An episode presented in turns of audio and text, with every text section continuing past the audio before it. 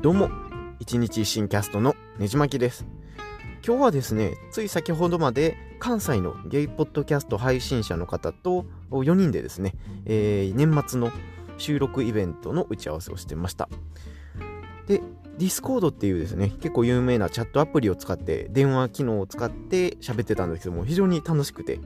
えー、まあ、ポッドキャストを始めた時ですね、まさかこんな、あーゲイで、かつ、ポッドキャスト配信者同士でつながれるなんて本当に思ってなかったですし、えー年齢もですね、わりかし大学生から、えー上の方まで幅広くですね、えーいて、えーまあ、年齢を超えたつながりができて、本当にやっててよかったなと改めて思います。で、このゲイポッドキャスト収録会のイベントの企画なんですけども、4人のポッドキャスト配信者がそれぞれテーマを1つずつ持って、えー自由に1時間ずつ配信するっていう企画なんですね。で、まあ、あのー僕は結構やっぱり音声メディアとか、あポッドキャスト業界についてやっぱりずっと興味があるので、えーそういったことについてひたすら1時間喋ろうかなと思ってます。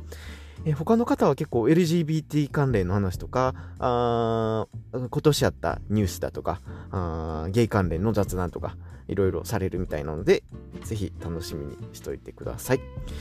ねじ巻きラジオの方でですね、えー近いうちにハッシュタグ企画を送りますので、本当に、えーこの応募がなければ割と喋ることもなくなっちゃうので、えーぜひぜひ遠慮せずにハッシュタグ企画に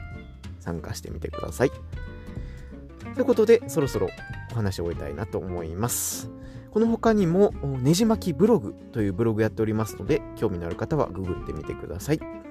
では、次のエピソードでお会いしましょう。